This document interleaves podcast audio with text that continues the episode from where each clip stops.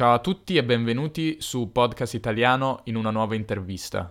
Questa è la seconda parte dell'intervista che ho fatto ad Elissa nell'ormai lontano luglio 2018.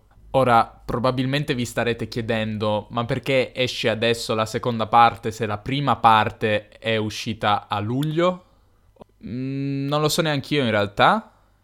Uno dei motivi è che sono partito in Erasmus e non avevo più il file sotto mano, quindi chiedo scusa, ma mm, finalmente oggi esce la seconda parte. Nella prima parte, se vi ricordate, abbiamo parlato della vita in Italia in generale, dell'amore di Elissa verso l'Italia, mentre in questa seconda parte parliamo prima della lingua italiana eh, per, per, Elissa, delle difficoltà nel, nell'apprendimento della lingua, e poi nella seconda parte le sottopongo un quiz, le faccio alcune domande trabocchetto, come diciamo in italiano, cioè difficili, che sono difficili anche per persone italiane a dire il vero, e le chiedo anche il significato di alcune espressioni idiomatiche. Come sempre potete trovare la trascrizione intera di questa intervista su podcastitaliano.com, quindi vi invito tutti ad utilizzarla. E detto questo vi auguro buon ascolto. Adesso eh, volevo parlare un po' più nello specifico della lingua italiana. E anche di questo argomento hai parlato sul tuo canale YouTube, quindi magari, non so, volevo chiederti qualcosa di, di diverso, però andate a vedere il video eh, di Elissa su come ha imparato l'italiano. Yay! E volevo chiederti qual è stata la cosa più difficile da imparare a livello di, non so, qualsiasi cosa, grammatica, pronuncia, ehm, struttura della frase, intonazione. Pronomi diretti e indiretti. Tipo gli e lo, non lo so, ancora, ancora faccio fatica un po' a, a sapere quando lo devo usare. Tipo adesso lo faccio un po' molto naturale, ma è una, la cosa che devo pensarci ancora il congiuntivo non, non, sempre, non è sempre difficile, tipo se dico che sono contenta che congiuntivo, penso che congiuntivo, credo che congiuntivo, però se sono, non lo so, ci sono altre cose, frasi non, che non senti sempre forse o... Uh, non lo so, se devo dire non so quanto, o oh, aspetta, devo usare il congiuntivo o no? Quindi se sono cose che non sono tipo qualcosa che e poi certo. è facile, capisci? Non c'è una spia chiara come il verbo pensare o il verbo. Sì, o non credere. so se. Tipo, aspetta, se dico non so se devo usare il congiuntivo o no, è la cosa difficile che gli italiani non usano sempre il congiuntivo. Eh, infatti. Quindi sto cercando, cerco di, essere, di parlare in modo corretto, ma è difficile se non lo sento dalle altre persone. Quindi per quello che, non lo so, chiedo sempre al mio ragazzo perché lui Parlo, parla in modo perfetto, diciamo, è più perfetto che si può trovare in una persona normale. E, ehm, e sì, cerco di imparare da lui perché mm, quando scrivono tipo commenti, anch'io mm, vedo che fanno un sacco di errori e non sono neanche italiana perché l'ho studiato, quindi so come devo scriverlo perché dovevo sì. fare esami, dovevo... quindi... Sì. Quindi diciamo che il congiuntivo è pronomi diretti e indiretti Preposizioni mm, è sempre una cosa difficile perché anche in inglese è una cosa che devi più o meno memorizzare. A volte si può intuire quale devi usare per dire se stai andando da un posto a un altro. Ok, in quel, quel caso è uguale, ma non è sempre uguale. Quindi uh-huh. questa è una cosa che, mm, che è difficile, diciamo. Volevo anche parlare ehm, nello specifico della pronuncia perché, mm-hmm. mh, perché questo è il tuo, uno dei tuoi punti forti, eh, secondo me. Nel senso, eh, ci sono secondo me tante persone che parlano bene, però è difficile trovare persone che hanno una buona pronuncia, soprattutto una pronuncia che sia verosimile, no? Perché tu hai una pronuncia che, eh, vabbè, probabilmente influenzata dal, dal marchigiano, però mm-hmm. che in ogni caso si può essere localizzato come centro-nord eh, sì. o centro-nordica, non so, del centro-nord italiano. Davide del futuro, la parola giusta è centro-settentrionale, ma non mi veniva durante l'intervista. Torniamo alla nostra chiacchierata. E, e, questa è una cosa che non capita molto spesso, perché molte persone magari hanno un mix di accenti di vari, vari, varie regioni italiane. Volevo chiederti quali sono gli elementi fondamentali per una buona pronuncia. Secondo te il ruolo del talento, il ruolo appunto, qualche abilità innata, eh, Certo. quanto è importante, quanto è importante la pratica, quanto è importante vivere in un certo luogo eh, e soprattutto nel caso dell'italiano appunto che è un caso molto particolare perché secondo Sì. me per esempio l'inglese americano diciamo uno può imparare uno standard e avere un accento neutro mentre imparare un accento neutro in italiano è un po' Non ha senso perché si sente solo nei film. esatto esattamente non so ti ho fatto un po' di domande spero che Sì, ad- adesso, adesso devo, devo concentrarmi un po' a, ricor- a ricordare quello che mi hai chiesto. Per il talento, è vero, è vero che ovviamente se hai un talento è più facile. Per esempio, se è una persona naturale a cantare, è più facile cantare. Tipo, mm, non lo so, ma solo perché non è naturale non vuol dire che non può essere brava a cantare, devi solo fare tanta pratica, quindi dipende da quanto vuoi lavorare su questa cosa. Secondo me può raggiungere un livello alto se, mm, se ti concentri, se fai tanta pratica e se cerchi di non rimanere la stessa persona, nel senso che quando parli un'altra lingua la tua personalità cambia, quindi leggermente ma cambia, quindi io sono una persona leggermente diversa quando parlo in italiano e le persone hanno notato sul mio canale che sono, non lo so, forse più felice, più, non lo so, che sono diversa, più solare forse quando parlo in italiano, invece in inglese sono un po' diversa, sono diciamo più tede- tedesca. E... e quindi devi accettare, devi accettare questa cosa che, che, che cambierai un po'. Devi cercare di entrare in modalità dall'altra lingua. Quindi entro nella modalità italiana quando parlo in italiano e non, non- non riesco facilmente a, a cambiare a parlare, parlare in inglese.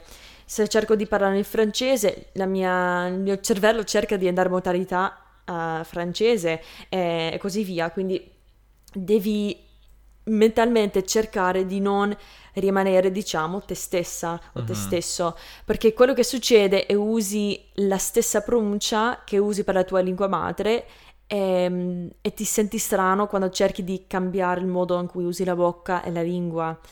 Quindi per quello che devi, diciamo, entrare in questa, mo- modali- in questa mentalità di non essere più la stessa stessa persona. E volevo chiederti, eh, quindi, quando entri in questa modalità italiana, i gesti, che sono appunto uno degli aspetti più stereotipati del- degli, degli italiani, Mhm. sono qualcosa che, che usi, che hai, us- hai iniziato a usare di più, oppure, oppure no?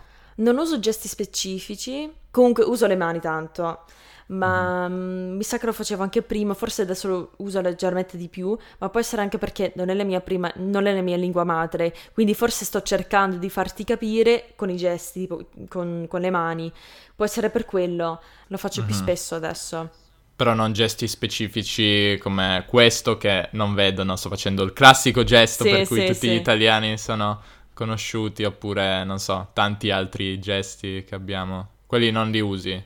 No, perché non, non- sinceramente non so come usarlo, diciamo, tipo so come usarlo, ma non, è, non, non vedo altre persone che lo usano con me, quindi non lo uso. Se è una, se è una cosa che vedo, for- forse lo userò, ma visto che non lo vedo, non lo uso. Ok. Volevo chiederti invece, stavamo parlando prima di iniziare l'intervista, appunto, tu mi chiedevi eh, una parola che non mi ricordo quale e io ti ho detto non esiste questa parola, usiamo un anglicismo. Sì. Ehm, non so, ti sei am- imbattuta, immagino, in questo uso di anglicismi che in italiano è sempre crescente, che per alcune, da alcune persone, soprattutto magari dai puristi della lingua italiana, è visto come qualcosa di molto negativo, mentre da altre persone è visto come una naturale evoluzione della lingua. Non so, tu ti sei imbattuta, immagino, in questo e che cosa ne pensi? Non so. Beh, per me è una cosa difficile, anche se stiamo usando parole in inglese, perché prima di tutto devo dire una parola della, della mia lingua madre in un accento della mia terza lingua. Quindi invece di dire, non lo so, Eh, fashion. weekend, fashion, fashion, devo dire fashion. Quindi è una cosa un po'... Weekend. Weekend, ok. Quindi è una cosa un po'... iPhone. iPhone, Anche, sì. anche se alcuni dicono iPhone, alcuni, altre persone iPhone. Sì, ci sono tantissime parole e per me è una cosa strana perché pri- prima di tutto devo abituarmi a, a pronunciare queste cose con un accento italiano, anche se non è il mio accento, quindi a volte ancora lo faccio con l'accento inglese perché non, non so bene come pronunciarlo all'italiano, non voglio imbarazzarmi, insomma, comunque non devo preoccuparmi, ma a volte è più naturale dirlo in inglese.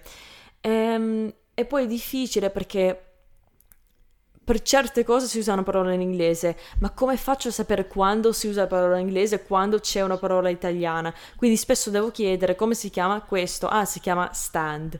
Quindi come Però non puoi pronunciarlo così, devi dire stand. Ah, stand. Se no magari rischi che non ti capiscano. sì, sì. No, però, non so, la cosa che a me personalmente non piace è che è quando vengono utilizzate parole, quando ci sono altre parole italiane Sì. perfettamente valide. E, e questo spesso Sì. viene fatto un po' per eh, darsi questo, quest'aria di prestigio, di, di essere esperti in qualcosa, far sembra- Sì. sembrare più capaci in qualcosa. Certo, tipo mm, dire mm, live stream invece di diretta, anche se c'è la parola diretta, ma ci sono delle persone che dicono live stream. Quindi mm, Sì, cosa. Io preferisco dire diretta perché preferisco non dire l- la parola della mia lingua madre in un altro accento. Perché sì, perché poi non lo dico perfettamente all'italiana perché ho un accento tra quello, ca- quello canadese e quello italiano, quindi preferisco usare la parola, parola, mm, italiana se posso. Sì, sì, però e a volte le pronunce sono davvero terribili, non solo adattate all'italiano, ma proprio sbagliate come, Sì. anche come accento, come... Forse la pa- una delle parole più, tra virgolette, stuprate eh, inglesi è la parola management, che viene pronunciata da alcuni management o Oddio! management, qualcosa del genere. Il no, no wow, no, no how. Know how? Oh, sì, la H in italiano sparisce, quindi Ok. devi dire no, how, credo. Know how o qualcosa. Qualcosa di abbastanza terribile de- di Sì, questo sì, tipo. sì. Anche il tuo nome stesso, alla fine, immagino che tu in italiano lo pronunci Elissa, Elissa, come sì. si legge, però in inglese immagino sia Elisa, Elisa. Elisa. Sì. Quindi, quindi lo adatti in quel caso, Sì, certo, lo perché- italianizzi. Perché è facile, è lo stesso nome, non, non cambia per me, tipo cambia un po' perché le, le vocali sono più, diciamo, chiusi, sono più precisi e allo stesso tempo c'è la doppia S. E in inglese non c'è. Elisa, Elisa. Quindi non, non c'è la doppia, ma comunque per me è sempre lo stesso nome perché, non lo so, se dici il mio nome in francese, tipo Elisa, o in inglese Elisa, o all'italiana Elissa, per me è sempre uguale, infatti mia madre mi ha chiamato così per quello, perché è facile da pronunciare in tantissime lingue ehm, e non mi dà fastidio. Il problema è che quando ti chiami Giuseppe e vai in Canada, nel- come nel mio video, non so se l'hai visto, quello su come pronunciare nomi in italiano o nomi italiani, c'era Giovanni o, o Giuseppe, Giovanni o qualcosa del genere. Giovanni, Giovanni, oppure Giuseppe. Quindi è una cosa che non lo so, per me non è la stessa cosa, invece per il mio nome è facile.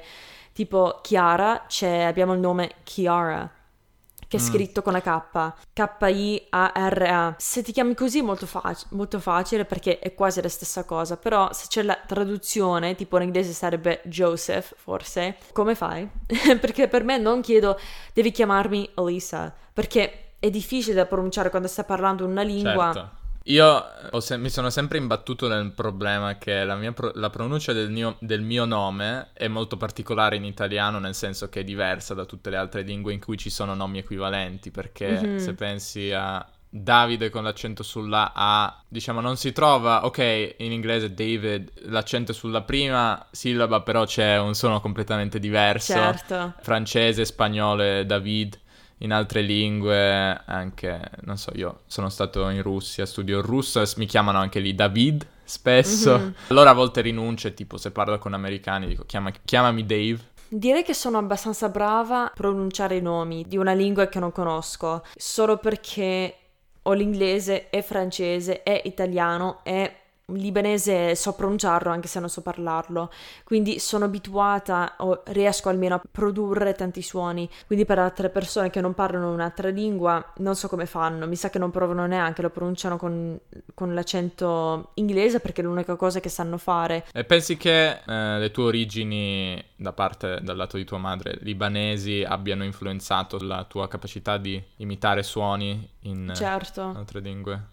Certo. Beh, anche in libanese usano tanto il francese, tipo invece di dire la parola per dire ciao, che mi sa è marhaba o qualcosa del genere, non so, uh, dicono sempre, sempre bonjour invece di oh, ah, bonsoir sì. o merci. Non dicono, mm, vabbè, shukran penso che è la parola per dire grazie, non so. Comunque non usano quello, usano um, quello francese, specialmente i cristiani libanesi, visto che la mia famiglia è cristiana, mi sa che lo usano anche di più il francese, perché sono più westernized.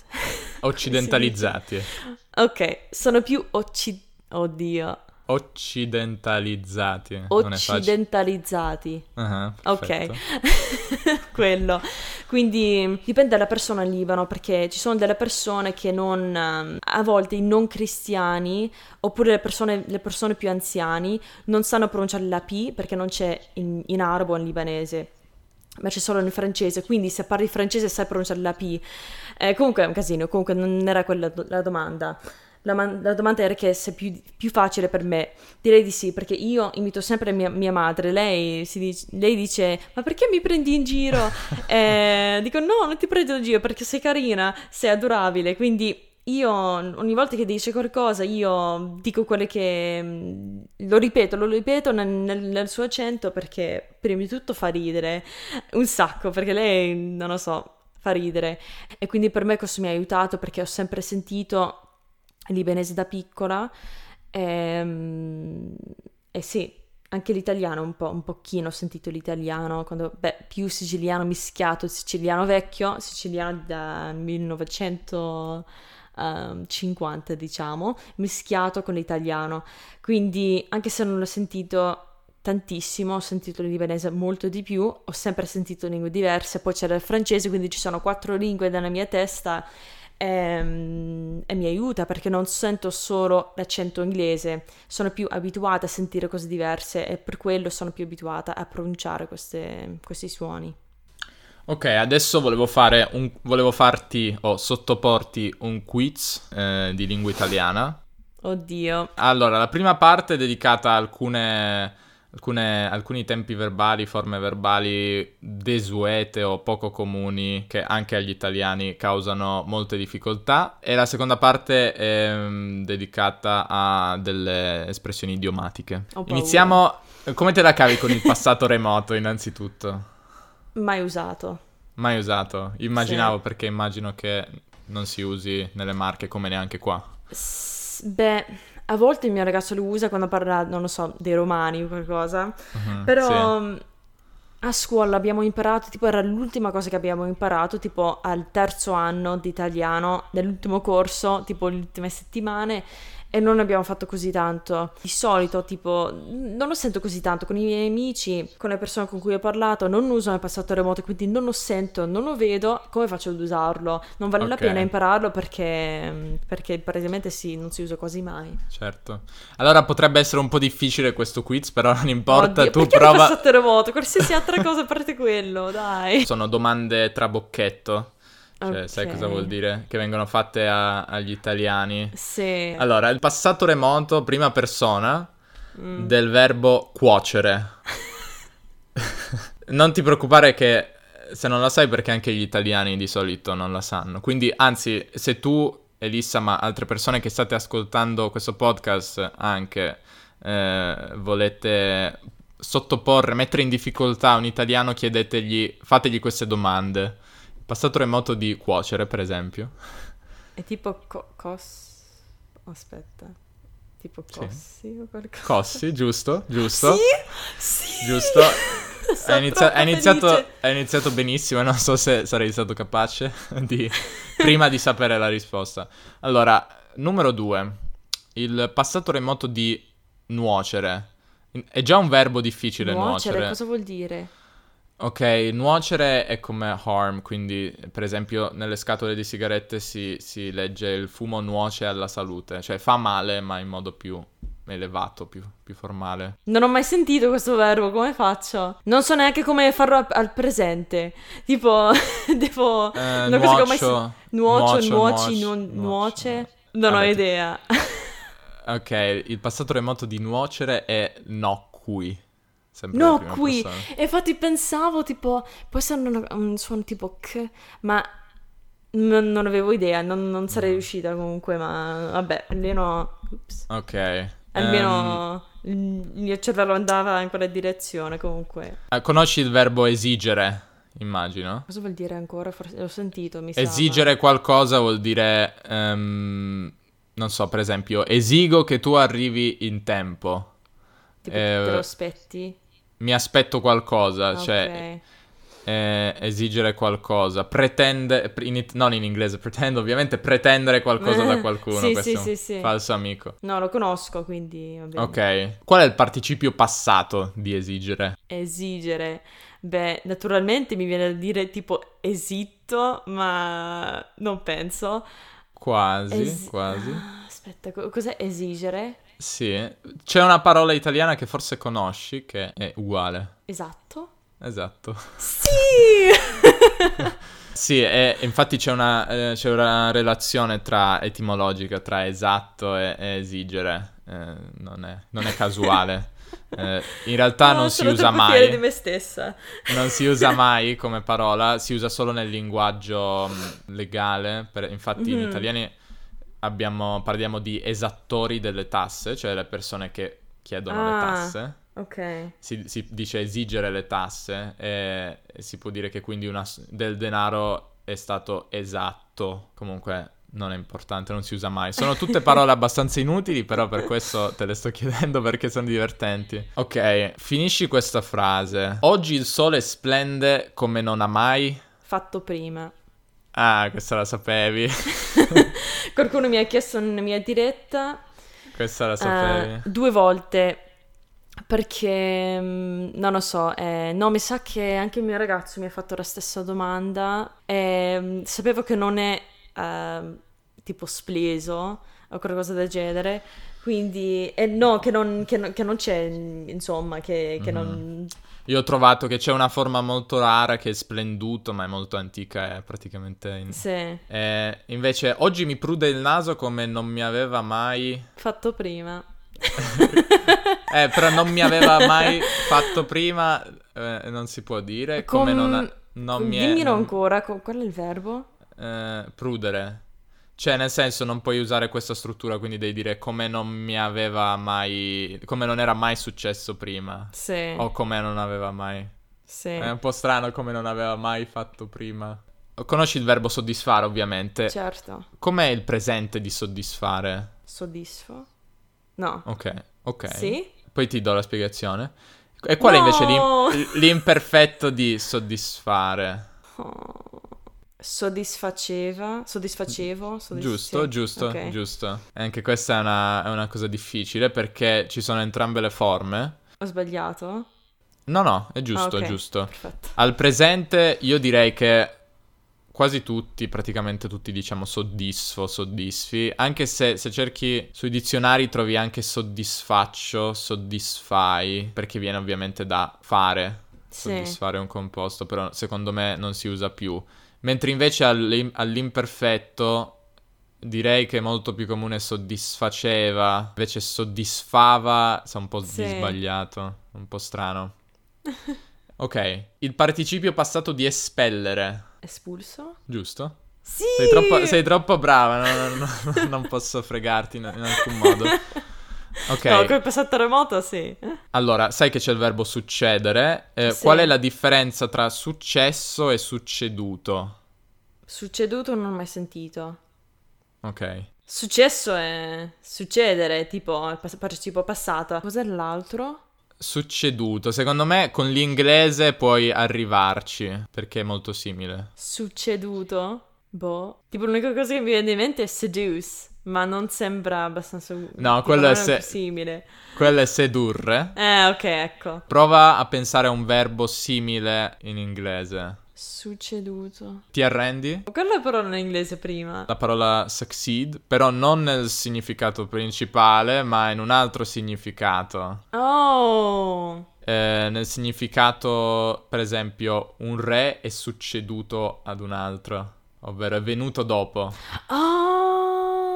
Sono scema. Dovevo sapere. E il verbo è lo stesso, Vabbè. succedere. Eh, infatti c'è Ah, sempre quest'idea di una sequenza, eh, sia in successo che succeduto. Ok, ultima parola. E questa era capitato a me di non sapere come dire. Eh, naturalmente lo chiedi a me. Eh, ti, ti chiedo l'infinito del verbo e ti do una frase. La terra è imbevuta d'acqua. Sai cosa vuol dire imbevuta d'acqua? tipo mm, circondata. No, impregnata d'acqua. Cioè l'acqua, eh, tipo il fango, puoi dire terra imbevuta d'acqua, no? Mhm. Qual è il- il- l'infinito di imbevuta? Imbevuta. Imbevutere. Pensa, pensa alla radice di imbevuta, no? Da cosa, da cosa viene? Imbere. Imbevere. Imbevere. Anch'io pensavo fosse imbere, però, però bere viene da, in realtà da, da bevere o bibere in latino. Comunque eh, ha perso una parte nella sua storia e quindi è diventato bere, però imbevere è rimasto... È rimasta quella parte. Ok, invece adesso ti chiederò il significato di alcuni- alcune espressioni idiomatiche, però ti ho chiesto solo espressioni idiomatiche che io userei, perché ce ne sono tantissime, tante, tante non le ho mai sentite, mentre queste le Mhm. uso tutte. Quindi, se dico che non ci piove, non so, ti parlo di qualcosa e poi dico su questo non ci piove, Mhm. che cosa vuol dire? Eh, non proviamo neanche qualcosa. No, Tipo se vuoi ti posso fare un esempio. È da un sacco di tempo che, che voglio andare in vacanza negli Stati Uniti, ma non ci sono mai riuscito. Però il prossimo anno ci vado e su questo, su questo non ci piove. Tipo non c'è dubbio. Esatto, qualcosa Ah. di sicuro che non può essere messo in dubbio. Ah. Eh, non so dirti perché si dica non ci piove, però si dice. non ho mai sentito. Ok. Che cosa vuol dire l'espressione da che pulpito? L'espressione lunga è da che pulpito viene la predica? In, che- in quali casi si usa? Non l'ho mai sentito e non ho la minima idea. Dimmi ancora. Ok, il, da che pulpito o da che pulpito viene la predica? Sai cos'è un pulpito? No. Un pulpito è mm, nelle chiese Mm. c'è questo balcone dal, Mhm. dal quale il, il prete Mhm. anticamente faceva la predica. Il prete non faceva la predica dove eh, sta il resto del tempo durante la messa, ma si spostava, saliva su questo balcone, Mhm. un piccolo balcone che vedi ancora adesso in tante chiese, c'è il pulpito, e faceva la predica alle persone lì. Cioè, fare la predica, sai cosa vuol dire? Quella parte della messa dove il prete dà giudizi morali e dice cosa fare, cosa non fare. Sì, sì, sì. Questo è il pulpito. Che cosa vuol dire invece? Da che pulpito? O da che pulpito viene la predica? Forse ho capito al 40%, Ok. ma tipo cosa ti permette a, a dire una cosa o qualcosa del genere, tipo, tipo cosa... Credo che tu abbia più o meno capito. Eh, Ok. vuol dire praticamente quando una persona... Ti dice di fare una cosa... Eh, ma poi lei per prima non, lo f- Ah, non tipo- la fa. Ah, ok, like Dici, da che pulpito? Sì, Cioè, nel senso, sì, se una sì. persona ti Tipo, dice- sei tu? Che sei- tu sei la prima sì. persona a fare Chi sei tu cosa. per dirmi una cosa del genere, no? Tu fai sempre... Se una persona ti dice eh, non devi fumare, fumare fa male, e poi Sì. dopo avertelo detto va a fumarsi un pacchetto di sigarette, dici da che pulpito? Eh, ok. Ehm, sai cosa vuol dire avere un chiodo fisso? No, Sai cos'è un chiodo? no. Allora, un chiodo è un eh, nail. Ok. Ok, qualcosa che usi per appendere qualcosa. Mhm. eh, un chiodo. Quando dici avere un chiodo fisso, prova a tirare a indovinare, anche se non lo sai, magari riesci a capire. O se vuoi ti do un esempio. Dammi un esempio. Prova a indovinare, perché sennò è troppo chiaro cosa vuol dire dall'esempio. Non lo so, è troppo difficile, sono brava con queste espressioni. Eh, prova... Mi hai fatto pensare a, a stare in un posto per tanto tempo, tipo avere una casa, ma non so se si c'entra. Ah, no, è una buona... un buon tentativo, però no. Pensa all'aggettivo fisso. Non lo so. Fiss- tipo fissare su qualcosa, su una Esatto. persona, tipo essere ossessionato. Esatto, esatto. Ah. Avere un pensiero ricorrente, una fissazione. Mhm. Eh, se una persona pensa sempre alla stessa cosa, si dice che ha un chiodo fisso. Mhm. Eh, quel chiodo fisso è quella Ah, cosa lì. capito. Eh, Terminiamo questa nostra... Oddio. allora, te la, finita. L'esame. te la sei cavata molto bene nella prima parte, puoi migliorare nella seconda parte delle espressioni idiomatiche. Eh, no, sai perché anche in inglese non uso delle espressioni. Ah, Quindi mm, per me è una cosa difficile perché visto che mia madre non è tipo la sua quarta lingua, diciamo l'inglese, quindi mio padre non lo usa con lei ehm, e per quello non lo sento quasi mai, i miei amici non lo usano, quindi non sono abituata a usare espressioni anche perché l'inglese non è una cosa così usata così, così spesso quanto l'italiano Sì. o altre lingue. Vabbè, volevo concludere chiedendoti se hai qualche consiglio generale, eh, magari qualche strategia, qualcosa qual- o qualche risorsa anche specifica eh, che consiglieresti a chi sta imparando l'italiano. Qualcosa che a te ha davvero aiutato tanto. Parlare con madrelingua, sinceramente, è la cosa Sì. che mi ha aiutato. Perché già quando ho cominciato a parlare con, eh, tre- con, con italiani, insomma, avevo già una base, mm, una base, insomma, che ero già bravo con la gra- grammatica, non quanto sono adesso, quanto sono brava adesso, diciamo, ma conoscevo la grammatica. Però parlare con loro mi ha aiutato mm, a capire come, mm, come si, come si usa tutto, ma Mhm. comunque devi, devi trovare...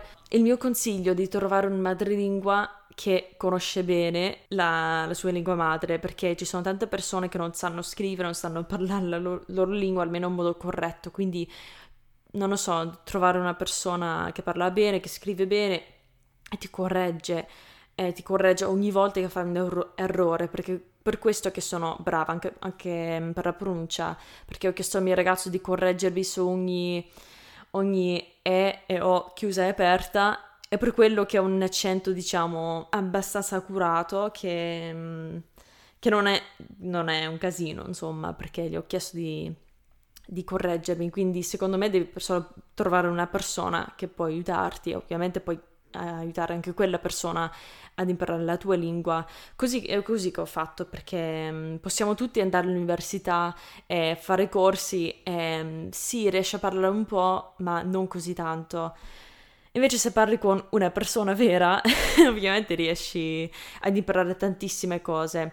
E anche di non parlare solo con una persona, ma se, esci- se riesci a trovare anche una seconda persona che è anche brava, aiuta perché usano parole diverse, espressioni diverse, no, espressioni diverse. Diverse. Sì, eh, eh, eh sì, questo è il mio consiglio perché è la cosa che mi, mi ha fatto mm, migliorare un sacco. Mhm. E prima di avere un ragazzo italiano, che ovviamente quello aiuta, come facevi questa fase? Cioè, diciamo, come, come utilizzavi la lingua, come la parlavi con madrelingua? Quali, insomma, quali siti o quale- quali risorse usavi per trovare parlanti madrelingua italiani? Io ho usato l'applicazione che si chiama Hello Talk. Ah, ok. Ehm, così mm, ho potuto parlare con madrelingua inglesi, eh, scusa, madrelingua italiani.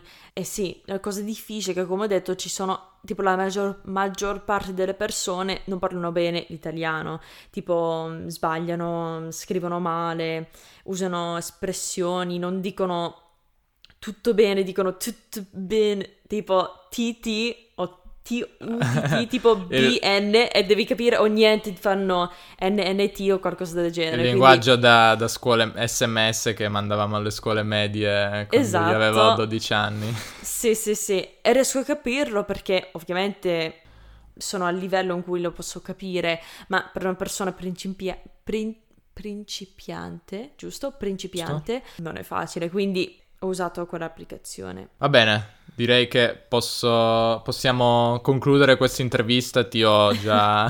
Dopo un'ora e diciamo... 20 minuti. sì, dai. Complimenti per l'italiano, credo che tu abbia impressionato molte persone oggi, me per primo. Grazie. Eh, davvero, ci sono poche persone con cui io, io ho la sensazione di star parlando con un, un altro italiano, persone straniere, che mi generano questa felice. sensazione, però tu sei una di queste, dunque complimenti ancora e iscrivetevi tutti al canale di Elissa. E... Grazie. Va bene, grazie Comunque, ancora. Grazie, e... grazie a te. Buona giornata. Ciao ciao. Anche a te, ciao. Sono di nuovo Davide del presente, ovvero del febbraio 2019. Volevo ringraziarvi per aver ascoltato l'intervista, se siete arrivati fino qua, e soprattutto se avete anche ascoltato la prima parte. Ringrazio Elissa a qualche mese di distanza di nuovo per aver partecipato a questa intervista se vi è piaciuta questa intervista, vi chiederei gentilmente di andare su Apple Podcasts, se utilizzate dispositivi Apple, e di lasciare una recensione positiva, spero, al podcast, perché questo mi aiuterebbe ad essere trovato da altre persone. Condividete anche il podcast se conoscete altre persone a cui interessa imparare l'italiano o che lo stanno già facendo. Grazie ancora e ci risentiamo nel prossimo episodio. A presto, ciao!